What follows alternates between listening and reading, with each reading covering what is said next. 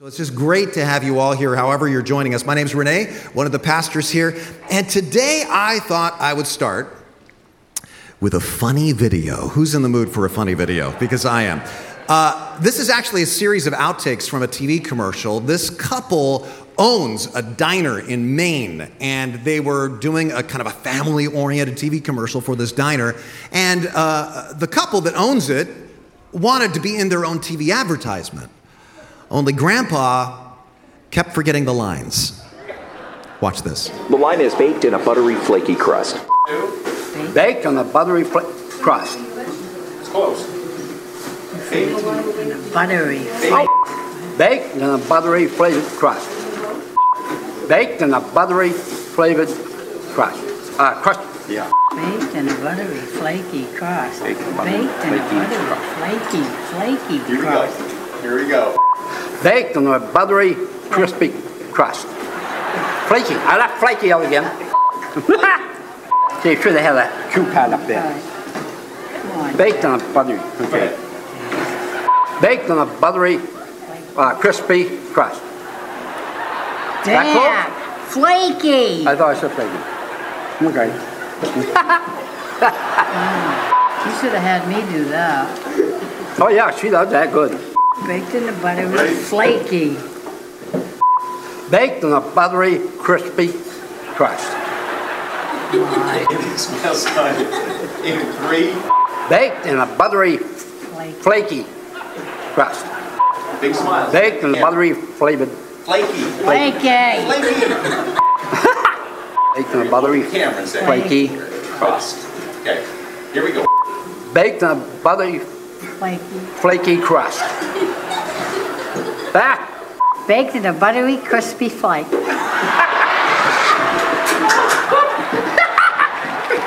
Jack.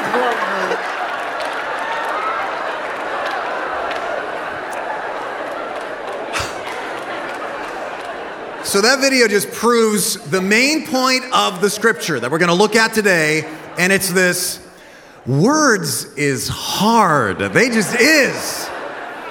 Say that with me out loud. Words is hard. Now you've got the big idea for the whole message. We're in a series we call Everyday Sacred. We're going verse by verse through a book of the Bible called James. It was actually most likely written by the half brother of Jesus Christ. Uh, one of the original uh, disciples called James, and it's all about how our Christian faith should translate into everyday life. In other words, it shouldn't just be Sunday that's sacred, every day should be sacred. And today we're going to look at what James says about sacred speech, bringing the sacred out of Sunday church and into our everyday conversation. And that's where he's going in James chapter 3, starting in verse 2. He says, Listen, we all stumble in many ways. Can I get an amen on that, by the way? We all stumble in many ways.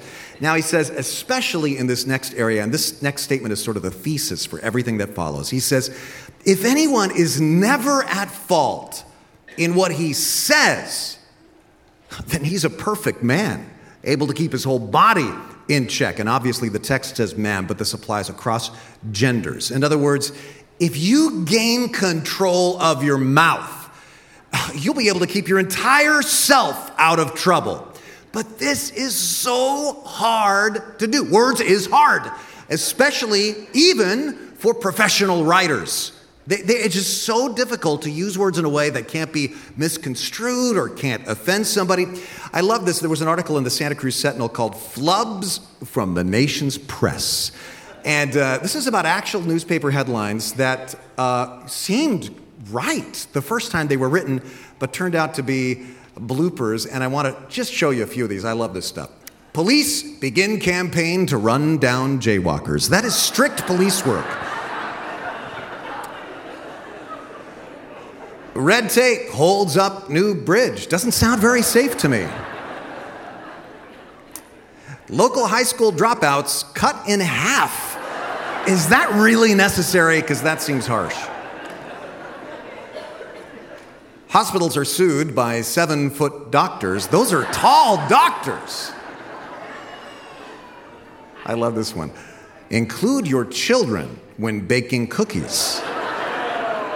apparently from the Hansel and Gretel uh, cookbook. Um, related to this, did you know kids can make nutritious snacks? Just a tip when the cupboard is empty.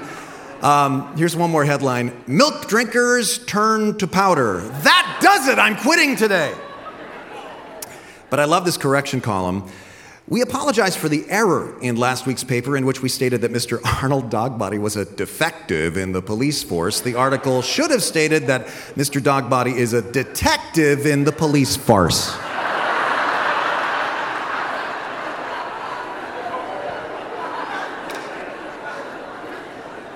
I love these mistakes, but often our word mistakes aren't funny, they're destructive.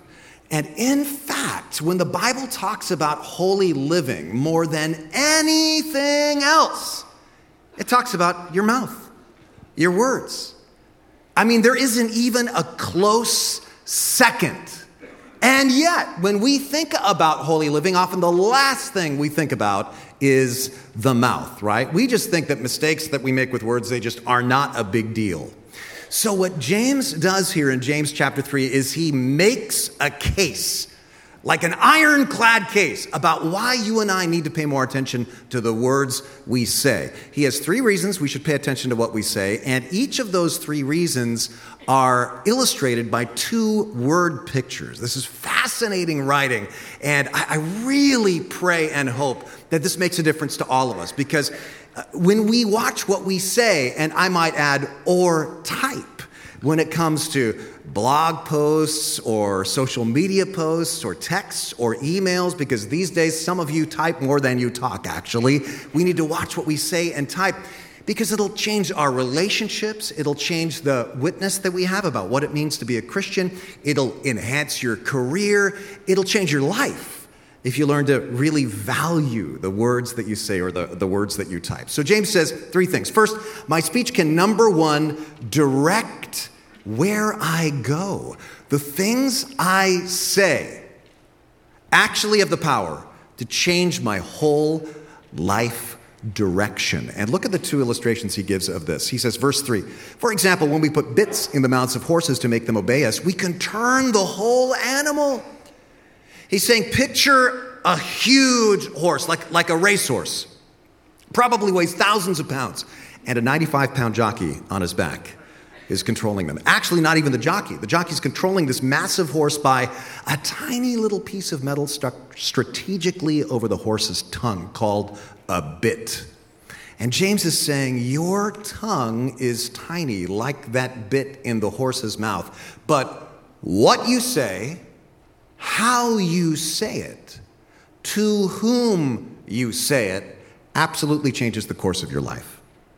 And then he says, kind of like, if you don't like that analogy, here's another one. Verse 4 or take ships as an example. Although they are so large and are driven by strong winds, they're steered by a very small rudder wherever the pilot wants to go. Modern version of this uh, the largest cruise ship in the world is this the Symphony of the Seas. Have you heard about this? It was just built last year. It is the length of four football fields.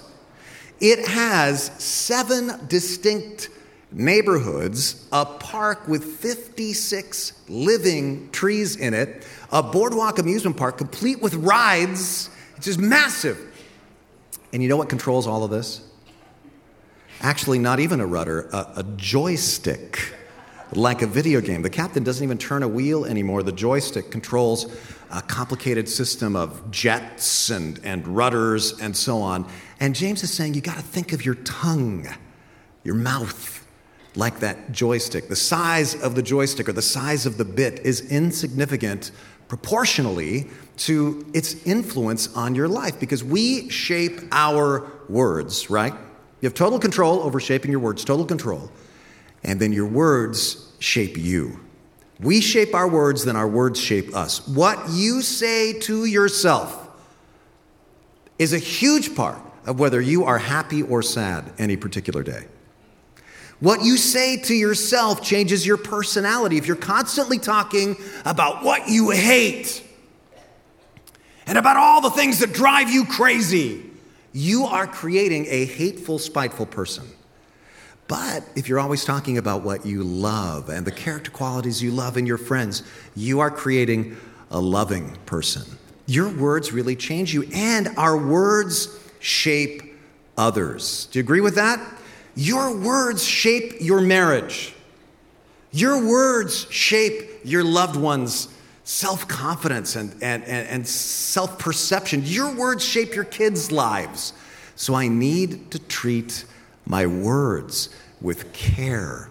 I want to tell you just a couple of things. I had just I've just spoken at a conference that just ended yesterday up at, up at Mount Hermon and starting another one tonight, so I appreciate your prayer about that. But a guy I met named Scott Shimada at the conference I was at uh, yesterday told me on Friday uh, about something funny that happened to him. He had heard in a seminar at the conference that you need to encourage your kids and tell your kids that they're unique so that they don't go around comparing themselves to other people. And so he got down next to his three year old daughter during lunch and he said, Honey, I want to tell you, there is no one in the world like you. Don't you ever forget it. And she kind of nodded with big eyes, and he felt like, good, job well done. And later that night, he was putting her to bed, and she just started crying inconsolably. And she said, Honey, what's wrong? And she said, Nobody likes me, no one. And he said, Why? Who told you that? And she said, Well, you did, Daddy, today.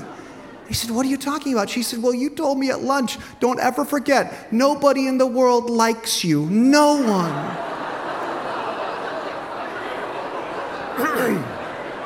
and he said, Oh my goodness, sweetheart, what I meant was, You are so special. And she kept crying and said, Is that why nobody likes me? He said, It's gonna take me a week to unravel that, right? Words is just hard. But your words can also encourage. Uh, last fall, I showed some of you this. A little boy, nine year old boy named Noah, saw this police officer at breakfast in a coffee shop. He had just received his allowance for the week. I think it was $10. And so he has an idea. He goes to the teller, asks for the officer's receipt, and he pays it with his own allowance. And on the receipt, he writes this note I want to be you when I grow up. And the officer, Eddie Benitez, was so moved, he asks to take the kid's picture. He takes a picture of the receipt. He posts it. It goes viral, millions of hits. So a reporter followed up on the story, asked him, What did those words mean to him? And listen to this. This is a grown up man. He says this Those words meant everything to me. They meant that I'm supposed to wake up every morning. Those words meant that I'm supposed to put on this uniform. Those words meant that I'm supposed to go out there and do what I do. It meant I'm supposed to do this to be an example to girls and boys like him. Those words, he's talking about those words. Those words in a nine year old child's scrawl meant that to Officer Eddie Benitez. Words change lives. They are so powerful. James is saying that the, the tongue, our words, are such a small thing, and yet they're so mighty. But words not only direct where I can go, they also can destroy what I have. This is a big warning. Verse 5, James says, Consider what a great forest is set on fire by a small spark. The tongue is also a fire. And around here in California, we get his analogy. We've seen these giant fires burning thousands and thousands of acres, and they were all started by something this small. Just a little flame like that is what started the fire that you see on the screen behind me. And James is saying, You've got to see your mouth like you see a flame. Flame under control can warm people, can comfort people, but flame out of control can lead to that. And he says, You've got to value what you say as having the same kind of potential. He says, The tongue also is a fire, a world of evil among the parts of the body. It corrupts the whole person, sets the, the whole course of his life on fire, and is itself set on fire by hell. Wow, James, tell me what you really think, right? But what he's saying is you can scorch people, like with your sarcasm.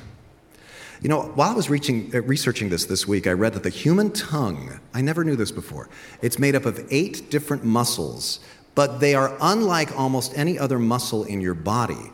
Your tongue muscles, like your heart muscle, never gets tired. Some of you are thinking of somebody right now in your life who is living proof of this, but it is a very powerful muscle in many ways. And he says this small body part can end up impacting the, the whole he says the whole person. Now what does he mean by your tongue can impact the whole person? Well think of it this way. Your mouth gets the rest of you in trouble. Andy stanley says when your kid mouths off you don't put the mouth in timeout you put the whole kid in timeout a mouth doesn't get divorced. The whole person gets divorced the mouth doesn't get fired the whole person gets fired a mouth can affect the whole rest of you. And more than that, he says, whole course of life. He's saying words don't just kind of sit there, they create a chain reaction. In fact, they can even lead to war. And then he paints another word picture. He's just like going for it with all these analogies eh, because he knows people don't value the power that they have with their words. So he says, okay, if you don't like the fire metaphor or the horse metaphor or the ship metaphor, let's talk about a zoo. He says all kinds of animals, birds, reptiles, creatures of the sea are being tamed and have been tamed by man, but no one can tame the tongue. One of the things we don't really realize is back in the day, 2,000 years ago, in Roman arenas, they were famous for having all these trained animal shows. I mean, all kinds of different big cats from Africa and elephants and so on. They, ha- they loved wild animal shows. And they had wild animal, animal tamers. Every king or queen had a wild animal tamer in their court. And so James would have seen these incredible tamed wild animals, and that they had zoos and so on. You know, when we lived in San Diego, my wife and I had zoo memberships, and uh, the San Diego Zoo is famous for actually not having cages for most of their animals. They don't have bars. What they have is big landscapes that the animals live in, and they kind of disguise like moats and so on, so the animals are supposed to not be able to escape. But of course, animals are much more likely to escape from an enclosure like that than they are from cages, and they don't publicize it, but they do somewhat regularly have animal breakouts. Uh, one of the most famous escape artists at the San Diego Zoo was an orangutan named Ken Allen. And this is a picture of Ken Allen. Ken Allen would escape constantly. He was so smart, he would wait until the keepers were out of sight so they could not figure out how he was doing it until they installed cameras. But what, what was funny was he wasn't trying to escape the zoo, he loved being at the zoo. What he would do is he'd go out of his enclosure and stand with the people looking into the cage. And he would put his arm around them and pose, pose for pictures with tourists. And so people were like rooting for him to escape a zookeeper I actually personally spoke with once said it would be so frustrating because she said we would leave for 60 seconds and come back, and there was Ken outside again posing for pictures with the tourists. But the point is, wild animals are liable to break out at any time. That's kind of what they want to do. And James says, just like the tongue, that's the worst. Your mouth is like a wild animal. It's just kind of like liable to break out at any moment. You gotta, you gotta always consciously keep it under your control. And he's not done. He says it's a restless evil. It's not just a wild animal, it's venomous. It's full of deadly poison. And it's true, isn't it? Standing up here right now, I could ruin my career, I could ruin my entire livelihood with the next thing I say in the next sentence. Right? Some of you are going, what's he going to say? But Mark Spurlock could stand up here next weekend and say, You all remember Renee? You were here for what happened last weekend when he said that crazy thing, right? Mark Spurlock actually told me how he used to do a talk every year when he was the director at Camp Hammer. This is such a great idea. He'd put a big cow tongue that he got from the butcher in a paper bag, and he'd bring it up front with him, wouldn't show what was inside to the kids. He'd say, Okay, kids, in this bag, I have something that is very wild and very powerful. And it can even kill people. What do you think it is? And, and they'd guess, and he'd pick a couple of the kids to come up and put their hands inside the bag and kind of feel what was in there. And then they'd say, Oh, it's a boa constrictor, it's a dead snake. And then he'd take out the giant tongue, and the kids would scream. And then he would talk about the venomous human tongue.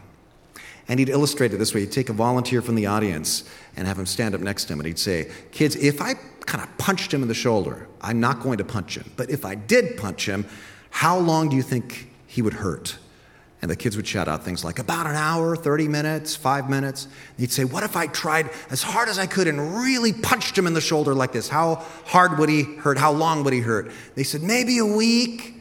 He said, Okay, what if I didn't lay a hand on him, but I told him, I think you're a bad singer. I think you're a bad athlete, clumsy, ugly, nobody likes you. He said, How long do you think he would hurt then? And the kids all said, For his whole life. They got it. The tongue has venom. And then, third, James says, My tongue actually displays who I am. It reveals my true character, right? It reveals what's really inside of me. Verses 9 through 12. With the tongue, we praise our Lord and Father, and with it we curse men, people who have been made in God's likeness. Out of the same mouth come praise and cursing. My brothers, this should not be. He's saying we come to the church on weekend, we praise God, and then we walk out, get into the car, and on the way home we curse out some other driver. And then James uses the image of a well. He says, Can both fresh water and salt water flow from the same spring? And again, around here in California, we know exactly what he's talking about because the wells near the ocean, like the ones that we get our water from here in Mid County, they're getting contaminated by saltwater intrusion. This is what James is talking about. And he was speaking to people who were living in a coastal community in a Mediterranean climate just like us. And when the salt water gets into the aquifer that the well draws from, then the whole well has gone bad. Even if it's kind of mostly, percentage wise, still fresh water, a little bit of seawater intrusion makes the water brackish and it boils the whole well. And words are just like that. A little bit of unwise speech poisons the well. And after that, everything you say is viewed with suspicion like some cutting remark you made one day at work or one day in some relationship, now for weeks or months or maybe years, poisons all your future attempts at communication in that relationship. It, it can kill your reputation at work, it can kill a relationship. That's what James is saying. And then James talks about trees. He says, Look, my brothers, can a fig tree bear olives or a grapevine bear figs? Figs, neither can a salt spring produce fresh water. He's saying, it's just exactly like the fruit of a tree. You know, I'm not a tree expert. Some people can tell when a tree doesn't have any leaves on it or anything what kind of a tr- tree it is. I can do that maybe with two kinds of trees. Most of the time, I don't know if it's an apple tree or an orange tree or a grapefruit tree. I got to wait till there's fruit on it, then I can tell you what kind of a tree it is, right? And James is saying that's what words are like. Just like the fruit shows what kind of a tree it is, my words reveal what I really am inside. Look at this chart. A man named Tom Holladay says, A person with a harsh mouth may be revealing an angry heart. Negative mouth, fearful heart. Overactive mouth, insecure heart. Filthy mouth, impure heart. Critical mouth, bitter heart. And we could say the same exact thing about your texts, your social media posts, your emails. What does your mouth or your posts say about you? If I were to play back a conversation, every conversation you had for the last week, well, what would it reveal to me about who you are, what you value? Or what about every single thing that you've texted and posted? It reveals what's inside of us. So, all of this, James is making a pretty ironclad case, right? That, wow, you know, when I think of holy living, I don't usually think of my words. I think of all kinds of other things. And he's like, you ought to think of this first because it's totally in your control. And yet, if you're not consciously aware of this, it gets out of control real quick. So it begs the question okay, I'm convinced, James, how can I manage my mouth? Well, I think it's kind of funny that James actually just stops after these verses in the text in chapter 3, and he goes on to another topic. I'm reading it, preparing for the sermon, and it's like, here's a big problem, people. The end. Next topic. But but I don't want to leave you. I don't want to leave today in despair. I want to leave you with hope.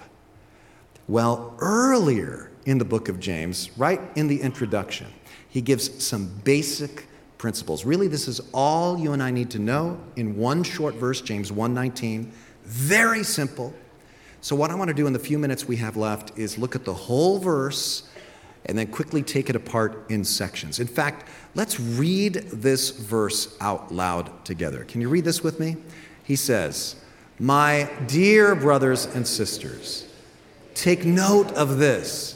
Everyone should be quick to listen, slow to speak, and slow to become angry. And really, his point is the last two lines of that one little verse. So let's just read those last two lines together again out loud. Let me hear you. Quick to listen, slow to speak, and slow to become angry.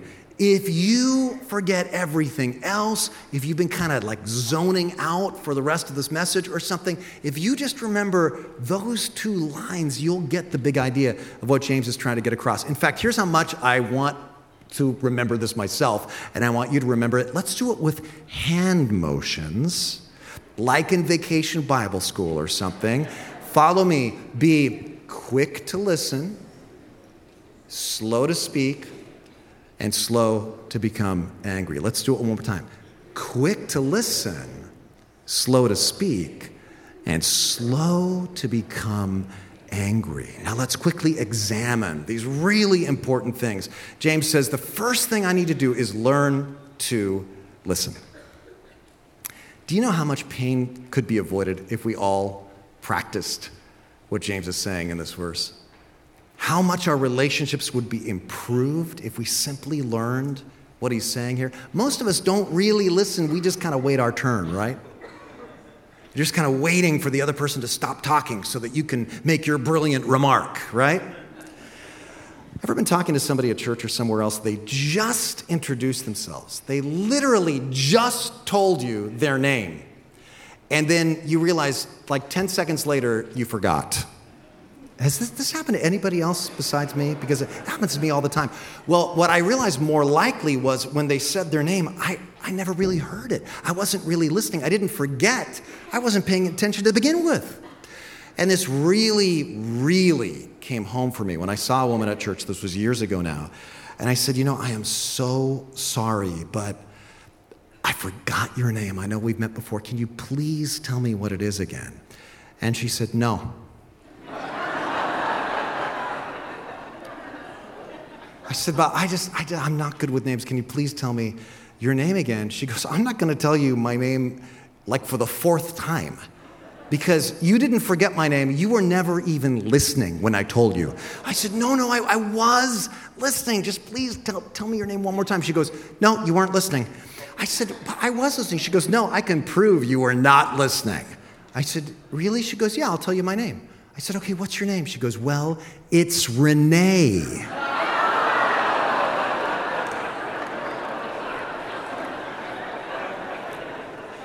Busted, right? That woman is now an atheist. No, just kidding. Um, so I am learning this the hard way. I'm like in remedial level listening, all right? So I've learned a couple of tips. I actually got a book about the art of conversation, and these two things really stuck uh, home with me, and maybe they will for you too if you're a remedial listener like I am. These are the two points that stuck with me. Number one is listen with your eyes.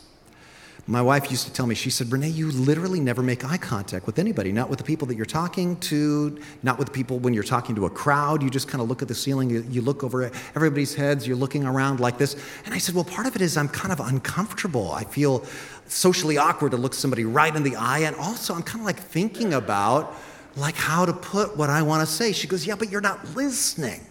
So this guy says if you look at people in the eye, and now I literally will tell myself, look at them in the eye, look at them in the eye. Look, you know what? It really helps like double the things that I actually hear because I'm looking at people's faces. That's one thing. The second thing I learned from this book was what the author calls completing the loop. Like, let's say somebody says to you, uh, My name's Priscilla, and you complete the loop by saying, Hi, Priscilla. You know, you kind of reflect it back to them. I had to give my dog a bath yesterday. You complete the loop that's by saying, You gave your dog a bath. You know, you're reflecting back to them what they said. I, I just came back from vacation. Oh, where'd you go on vacation? We went to Hawaii. Tell me where you went in Hawaii. You're completing the loop by reflecting back to them what they're saying. Those two things have taken me from being a remedial listener to being a beginner level listener. But I am learning, and I know you can too. Now, then it gets harder. Because number two, James says, weigh your words before you respond. Be slow to speak. How hard is this? Just another quick show of hands. Any of you here ever wish that you could take back something that you literally just said? Can I see a show of hands? Oh, good, I'm among friends. I heard somebody say, God gave us all this button the pause button. This was given by God to every single one of us, and it's right here. Anytime we want, we can press pause on our mouths or press pause on texts and posts. Anytime we want. He gave it to us for free. It is always available. It doesn't cost anything to use it. Unfortunately, most of us don't use the pause button, and we end up most of the time needing this button, right? The rewind button. One day I came home and Lori, years ago, had been watching neighbor kids and our kids and toys and stuff was everywhere. And I said something like, What have you been doing all day? Should have pressed pause. Now I'm looking for the rewind button and I don't have one. A guy I personally know says he came home one day and his wife said, I've been working so hard, I got half the house cleaned. And he thought it would be funny to look around and say, Really? Which half? Should have pressed pause. Now he's looking for the rewind button. But we don't get a rewind button on our words, they don't exist. But we all get the pause button. This isn't in your notes, but does this verse apply or what? Proverbs 16 23. Intelligent people think before they speak. What they say is then often much more persuasive. I just wish I didn't have to keep learning this lesson. And then the third point that James makes in this verse is refrain from rage. Quick to listen, slow to speak, and slow to become angry. The problem is when you're angry, words come so easily. Ever notice that? When I'm mad, I'm brilliant. I think of the most clever, most sarcastic things to say. Oh, I gotta say that because that's good. Pause button, pause button, pause button. And you know what? You say, well, I can't press a pause button when I'm all upset. We don't like to admit it. We all have total control over expressing our anger at all times. It's never out of your control. As proof, you ever been in a heated argument with somebody, let's say at home or in the office, and you're just giving them what for? And another thing, well, you say that, well, I'll tell you what. Then the phone rings, you pick it up. Hello? How's it going? You have total control over tone and content. So instead of putting people down, lift them up. Let me take you back to chapter 3. Remember, James says in verse 9, with the tongue we praise our Lord and Father, and with it we curse humans who've been made in God's likeness. Cursing here doesn't necessarily mean profanity, although it could mean that, but cursing in Bible times meant any kind of a personal put down. Any kind of a put down is a curse. So if this should not be, then what should be? We should be lifting up those around us who are made in God's likeness. So let me give you a challenge. Everyone you come into any length of personal contact this week, whether it's a clerk, whether it's a relative, whether it's somebody that, that you meet at work, look for some way to build them up with words, sincerely. You can do it. Don't put them down. Don't be sarcastic. Don't tease them. Build them up. Now, look at this key verse again as we close. If you're like me, you're looking at this verse going, I got a lot of room for improvement on this. In fact, you're probably thinking, I need to get better in this or that area of my speech. Quick to listen, slow to speak, slow to become angry. So, how are you going to change? Again, I don't want you to leave with despair about yourself. I want you to leave with hope in Jesus. And what James is getting at here, and this, this is hopeful, wait for it. He's saying the real problem is a heart problem.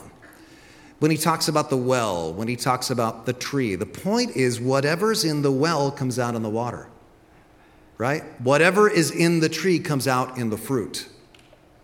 So my mouth problem is really a heart problem.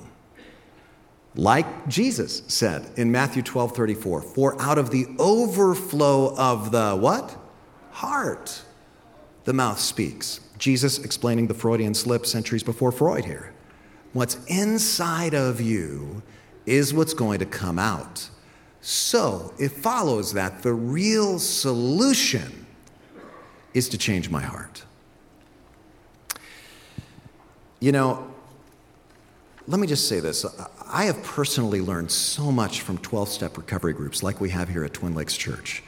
And just like somebody who is an alcoholic or an addict has to turn over control to God, a higher power than themselves, in order to truly change. The fact is, the same exact thing is true of you if you find that your speech is out of control. Maybe today, as you reflect on this, you're realizing your speech is actually revealing your need to totally surrender to the lordship, the control of Jesus Christ. Maybe for the very first time, maybe as a recommitment. So, what I want to do this morning is to give you an opportunity to do that. This is very serious.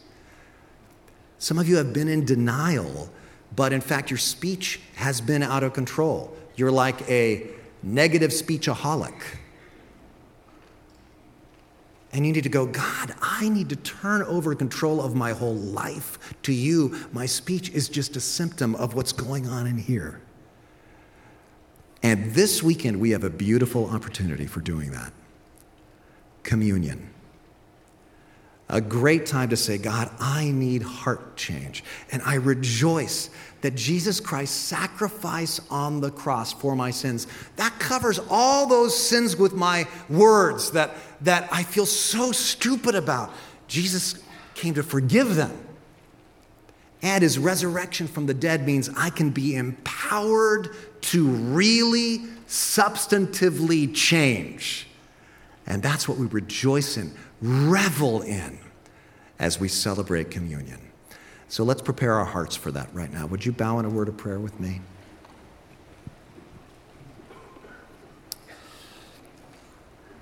Lord, we, we realize that our words can damage, and we thank you for your forgiveness for our sins when they have damaged. But words can also delight. So, God, we ask, please help us to use our words to bless. Help me to use my words this week to bless my spouse, to bless my children, to bless my neighbors, to bless the people I work with. Help my words to give light and warmth like fire under control. And with our heads still bowed, if you realize you need a new heart, that you've been kind of a negative speechaholic, maybe you can pray this prayer in your heart right now. God, I want to turn over control of my life to you. I need heart level change. So take control. Thank you that on the cross, you gave your life to give us new life. And, and, and we rejoice in that now during communion and help that new life I have through your resurrection to come out in living and positive words that I use to bless others. In Jesus' name I pray. Amen.